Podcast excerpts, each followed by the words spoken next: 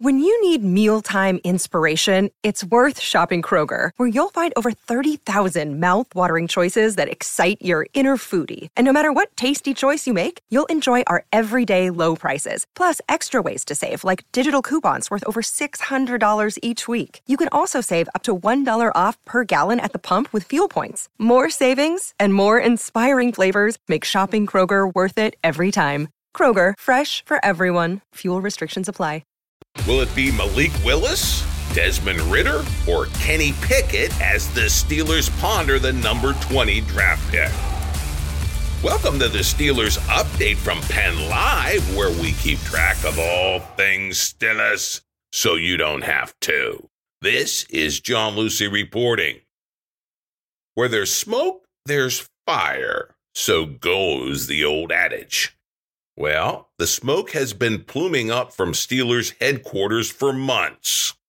That's where the Black and Gold Brain Trust is purportedly interested in drafting a quarterback on the evening of April 28, the NFL draft. The number of supposed NFL draft gurus linking the Steelers to one of the top arms in this draft is legion. It seems the only question left to be answered next Thursday night is which arm? Will it be the hometown talent of Kenny Pickett of Pitt, deemed to be the most NFL ready right now, but with limited upside and those notoriously small hands? Or will the Steelers finally gift wrap a speedy sports car of a QB for Coach Mike Tomlin, who covets mobility at the NFL's most important position. If so, could small school Liberty product Malik Willis be on his way to the Steel City to tear up the turf at Heinz Field? Plenty of Pittsburghers would love it. Until perhaps they see how much work Willis will have to put in to become NFL ready. We're talking a long clipboard year and then some. This brings us to door number three, behind which is the blend of the first two in the form of University of Cincinnati passer Desmond Ridder. He's not as ready as Pickett, but not as raw as Willis. So either Ridder represents a happy medium or a cop out compromise. And there's the rub. For every self proclaimed draft expert proclaiming their favorite QB prospect is a sure thing, there are two or more poo pooing the same passer's very cloudy NFL future. Is your QB prospect a cannon or a pop gun? Does he have pocket presence or will he fold under pressure like a cheap suit? Can he see the whole field or does he focus like a laser on his first option, telegraphing interceptions like Western Union?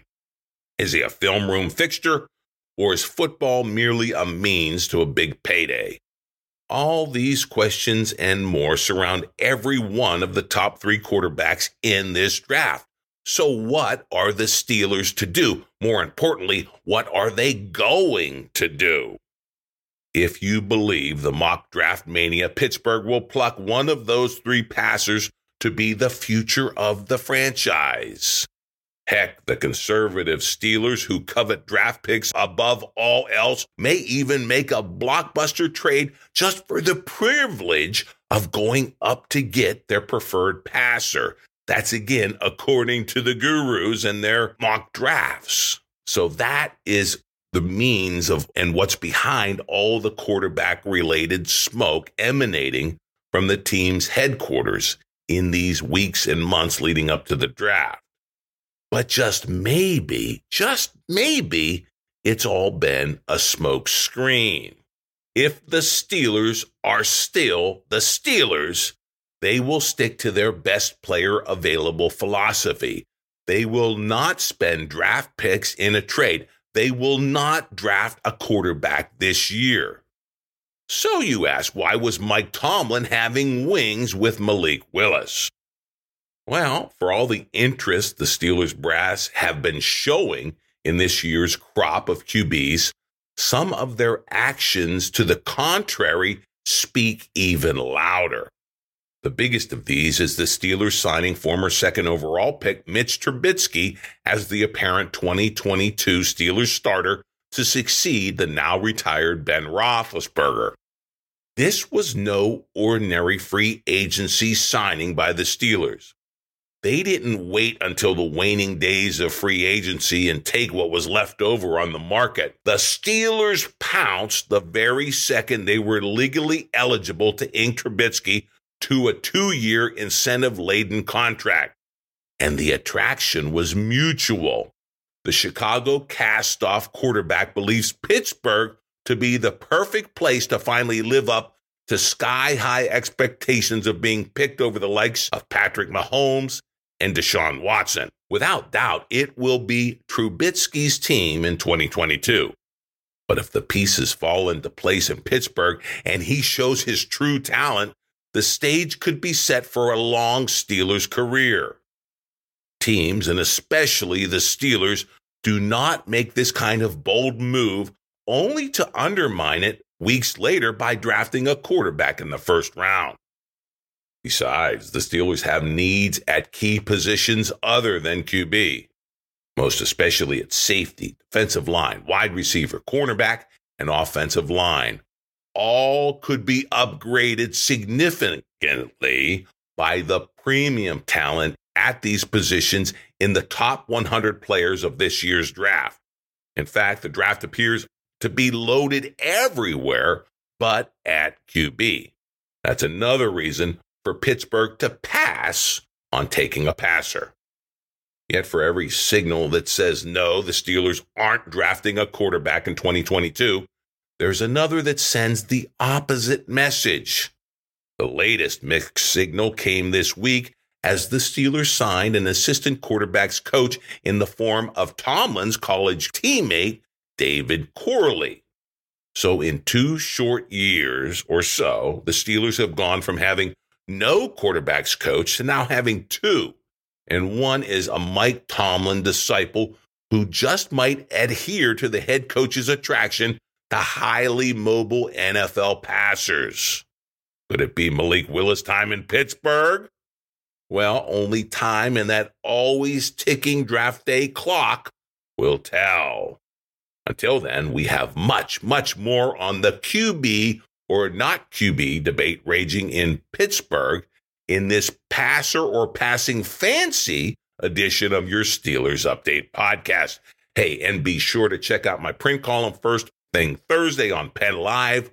It will include all the best memes proclaiming Pittsburgh's quarterback love as the Steelers prepare to put the finishing touches on their 2022 team. Right now, let's get right to it. So, what will the Steelers do? To quarterback or not to quarterback? For the facts on the arms in this draft, we turn to Dane Brugler, the draft guru for The Athletic. He breaks down the 2022 QB prospects who could tempt Pittsburgh come next Thursday night.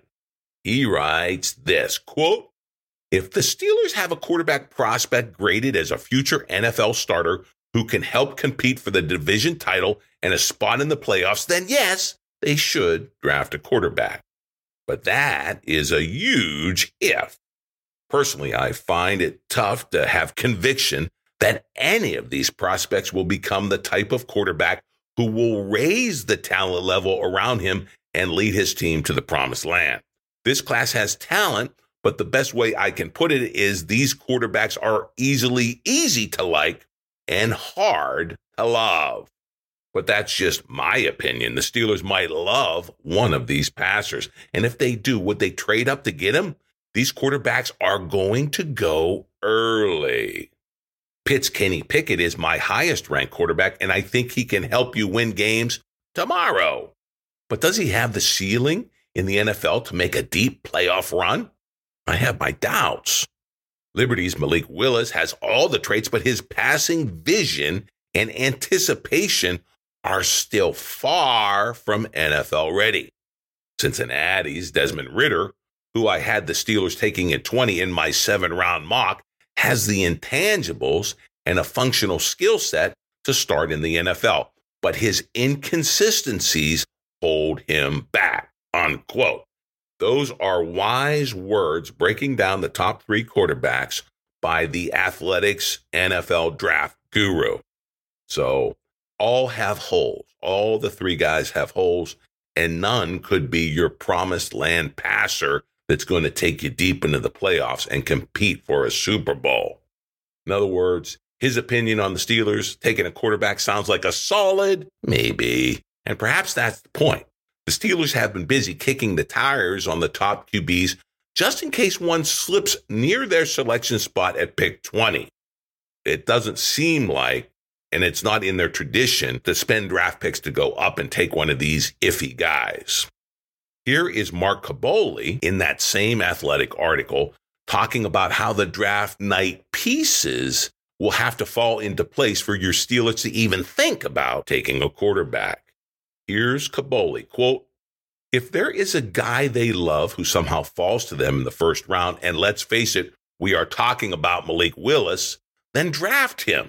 Or if you love Ridder and he's there late in the first and you can move back into the first round, then yes. That's what the Steelers are doing with all of these visits and interests in quarterback during draft season. They want to be sure in case somebody gets to them and they have to make a quick decision. It doesn't mean they're going to sell out and draft one. Kevin Colbert always says you can't lose with your first round pick or you are playing catch up for years. Grabbing a far from sure thing at quarterback in the first round doesn't follow that belief, unquote. So if I'm reading Kaboly between the lines correctly, the answer at quarterback for your Steelers is no, unless something unexpected unfolds on draft night. And it could. So the Steelers are ready for all those contingencies. They've kicked the tires on the top three guys. They know their pluses and minuses, and they know if they want to spend that first, that premium first round pick, number 20, on a quarterback. Because as Colbert had said, you miss in that first round, you are set back for years because believe me, there's lots of talent in this draft. And at 20, they could pick a franchise guy at, at a number of positions, but maybe not at quarterback. Now, for a much more definitive no on the Steelers QB question, we turn to caustic radio personality Mark Madden, who was never one to mince words. He writes this on the Steelers QB debate in a piece for Trib Live. Quote, if there's any serious thought given to drafting a quarterback this year, the Steelers should not have signed Mitch Trubisky. Use Mason Rudolph as your bridge QB instead. But the Steelers should have signed Trubisky, hoping that at 27 he realizes some of the potential that made him the second pick in 2017. If Trubisky ends up being a subpar stopgap, okay. But the first preference should be that he proves himself worthy of starting beyond 2022. If Trubisky doesn't, then pick a quarterback in 2023. That draft has more quality QBs. Taking one now illogically skews the timetable. If the Steelers make the playoffs or even dodge a losing record, it will be because of Trubisky, not despite him. Here is betting Trubisky exceeds the citizens' meager expectations for him. But taking a quarterback now is sexier. Whether it's the Pitt kid who would so inspirationally use a different parking lot at the same practice facility, or the guy from Liberty Bibberty. The fever for selecting a QB is whipped into a nonsensical frenzy by innocuous happenings like Coach Mike Tomlin eating wings with Mr. Liberty Buchamel. The latest example the Steelers hired David Corley as assistant quarterbacks coach, and the local football intelligentsia yelped, Ah, the Steelers have never had two quarterback coaches before. They must be picking a quarterback. But Corley got his job as dictated by changes made to the Rooney Rule, which mandates that each team must hire an offensive assistant who is either a person of color or a woman. Corley is the former. It's got nothing to do with the Steelers and who they are drafting. By the way, if Kenny Pickett drops to number 20, there is a reason for that. Maybe his small hands are really a big problem. Unquote. Hey, all great stuff from Mark Madden, all the reasons why it's a no at quarterback for the Steelers, even at pick 20, even if it's Kenny Pickett. So, and there's small and big reasons the Steelers should stay away from QBs altogether in this draft year. Of course, Mark Madden is a confirmed contrarian. He is going to zig when everybody else is zagging. So we have to look at and see whether he's the only voice saying no to a Steelers quarterback in this draft. Turns out Madden has some good company. Here's Gerry Dulac. He's the Pittsburgh Post Gazette reporter with an inside line to the Steelers headquarters, and he's stating all the reasonable reasons the Steelers will not draft a QB this year. And the number one reason for Dulac has to do with a possible Steelers smokescreen generated by all their seeming and perhaps fake interest in this year's QB class. He writes this quote, are the Steelers really that interested in drafting a quarterback from a class that, to use an old Tomlin expression, is as ordinary as grits? Or are they just doing their due diligence and letting other teams think they want a quarterback merely to keep their competitors from dipping into the pool of players that might really interest the Steelers? For as long as anyone can remember, the Steelers have never tipped their hand before the draft as to what position they intend to target with the number one pick in that draft. In fact, they've never so much as talked about a particular position as they have acknowledged a quarterback is in play in the first round. Their behavior this year has been so uncharacteristic, so counter to the way they traditionally guard their thoughts like a family secret it is difficult to imagine they would be so open if they seriously considered using their top pick on a quarterback. It's possible, of course, but considering the weak crop and the other needs they have, especially on defense, drafting a quarterback would be a waste of the 20th overall pick. Maybe they know that already. Unquote. That's some strong stuff from Dulac. I mean, he reads the tea leaves and he reads this team better than most. And he's saying they're never going to be this upfront about who they're really interested in the draft. And all this interest in quarterback seems over the top, especially for the Steelers. It's like that scene in The Godfather. Never let anyone outside the family know what you're thinking again. That's the way the Steelers operate. And all this QB interest is alien to that usual standard of Steelers operation with the draft. So, if not a quarterback, perhaps it's going to be a hard hitting safety at pick number 20 to shore up that defense into a true juggernaut, which it could be. Brian Batko, also with the Post Gazette, states the case for a safer pick at 20, with the Steelers taking a safety to pair with Minkah Fitzpatrick. Batko writes this quote, the avenues for the Steelers to explore as they try to establish a new Robin to Minkah Fitzpatrick's Batman in the back end of their secondary is this.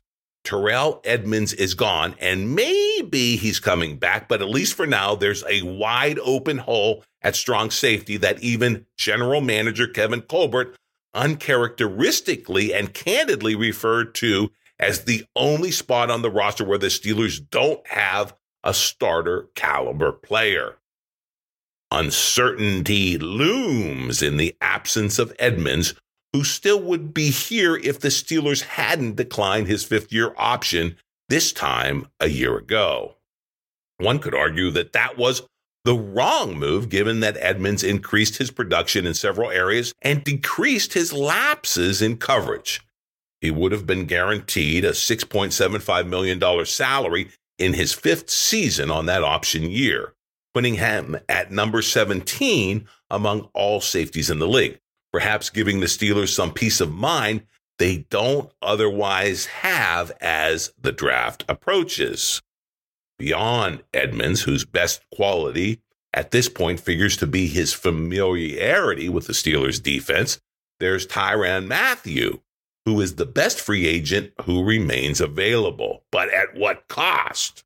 How much are the Steelers willing to pay and thus spend overall at the safety position, especially with Fitzpatrick due for a big new contract?